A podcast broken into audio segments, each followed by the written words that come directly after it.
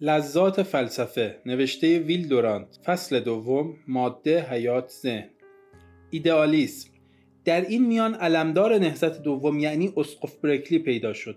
به گفته اسقف این ماده که به آن معتقد هستید تنها از راه حس و شعور شما درک شده است، یعنی وجود آن عین مفهوم و مدرک شماست. ماده‌ای که به وسیله ذهنی درک نشده باشد توان گفت که وجود ندارد. کانت گفت نه تنها چنین است بلکه این محسوسات به حال خود توده آشفته انباشته‌ای هستند که فاقد معنی هستند.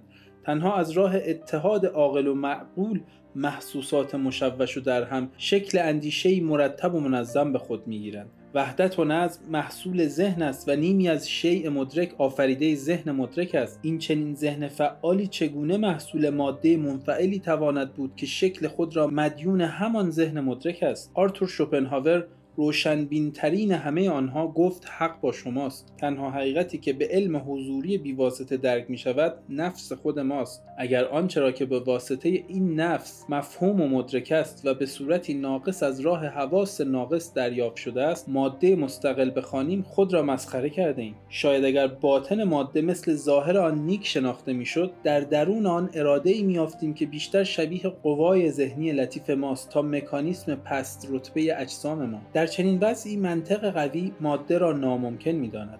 بوخنر و مولشوت و فویرباخ مردم ساده دلی بودند که میگویند مادیگری خام که هنوز هم در نیمه قرن 19 هم زیر پرده اصالت پندار تعلیم داده می شود از روی نادانی منکر نیروی حیاتی است و میخواهد پدیده حیات را به قوای فیزیکی و شیمیایی برگرداند و آنها را نیز از آثار مکانیکی ماده بداند. اما من هرگز باور نخواهم کرد که حتی ساده ترین ترکیبات شیمیایی با قوانین مکانیکی قابل توضیح باشد تا چه رسد به نیروی نور و حرارت و برق.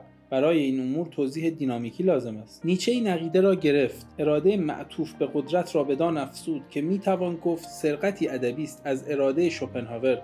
هیچ مؤمن دینداری مانند این بیدین حقیر شمارنده ادیان و روحانیان با ماتریالیسم دشمنی نکرده است. برنامه قطعی او عبارت بود از طرد مطلق ماده و مکانیسم. این دو فقط صور توضیحی درجات پایینتر وجود هستند و حداقل قالبی هستند که اراده معطوف به قدرت به خود میگیرد. نیچه مانند یک آلمانی خوب ایدئالیسم را به تمام و کمال پذیرفت. عقیده او ماده وهمی بیش نیست و ساخته‌ای ذهنی است برای توضیح محسوسات ما. اما ماتریالیسم مبنی بر اتم‌ها سخیفترین عقاید است و از دانشمندان امروز کسی آن را به جد نمی‌گیرد. بعد مانند شوپنهاور به این نتیجه می‌رسد که باید به جرأت این فرضیه را اظهار کرد که هر عمل مکانیکی تا آنجا که قدرتی در آن باشد قدرت اراده نیست بلکه نتیجه اراده است. اتم فقط کمیتی از اراده معطوف به قدرت است. جای شگفتی است که ایدئالیسم در سرکشان متمایل به ماتریالیسم چنان نفوذ کرده بود که ایدئالیسم را همچون سلاحی بر ضد عقاید دینی به کار می‌بردند.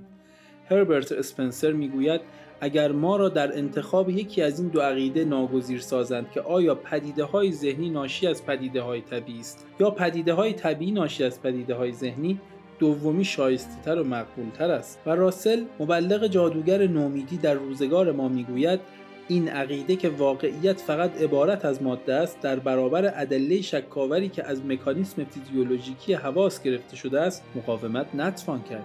از نظر تاریخی ماتریالیسم عقیده‌ای است که برای مبارزه با نصوص معتقدات دینی پیدا شده است و به همین جهت همین که عقاید دینی کهن از میان می‌رود ماتریالیسم جای خود را به شکاوران می‌دهد. در روزگار ما علمداران بزرگ ماتریالیسم بعضی از علمای آمریکا و رجال سیاست روسیه هستند، زیرا در این دو مملکت الهیات کهن هنوز قوی است. برای ارتباط با ما آیدی سوفی آندرلاین کاپل را در اینستاگرام جستجو کنید.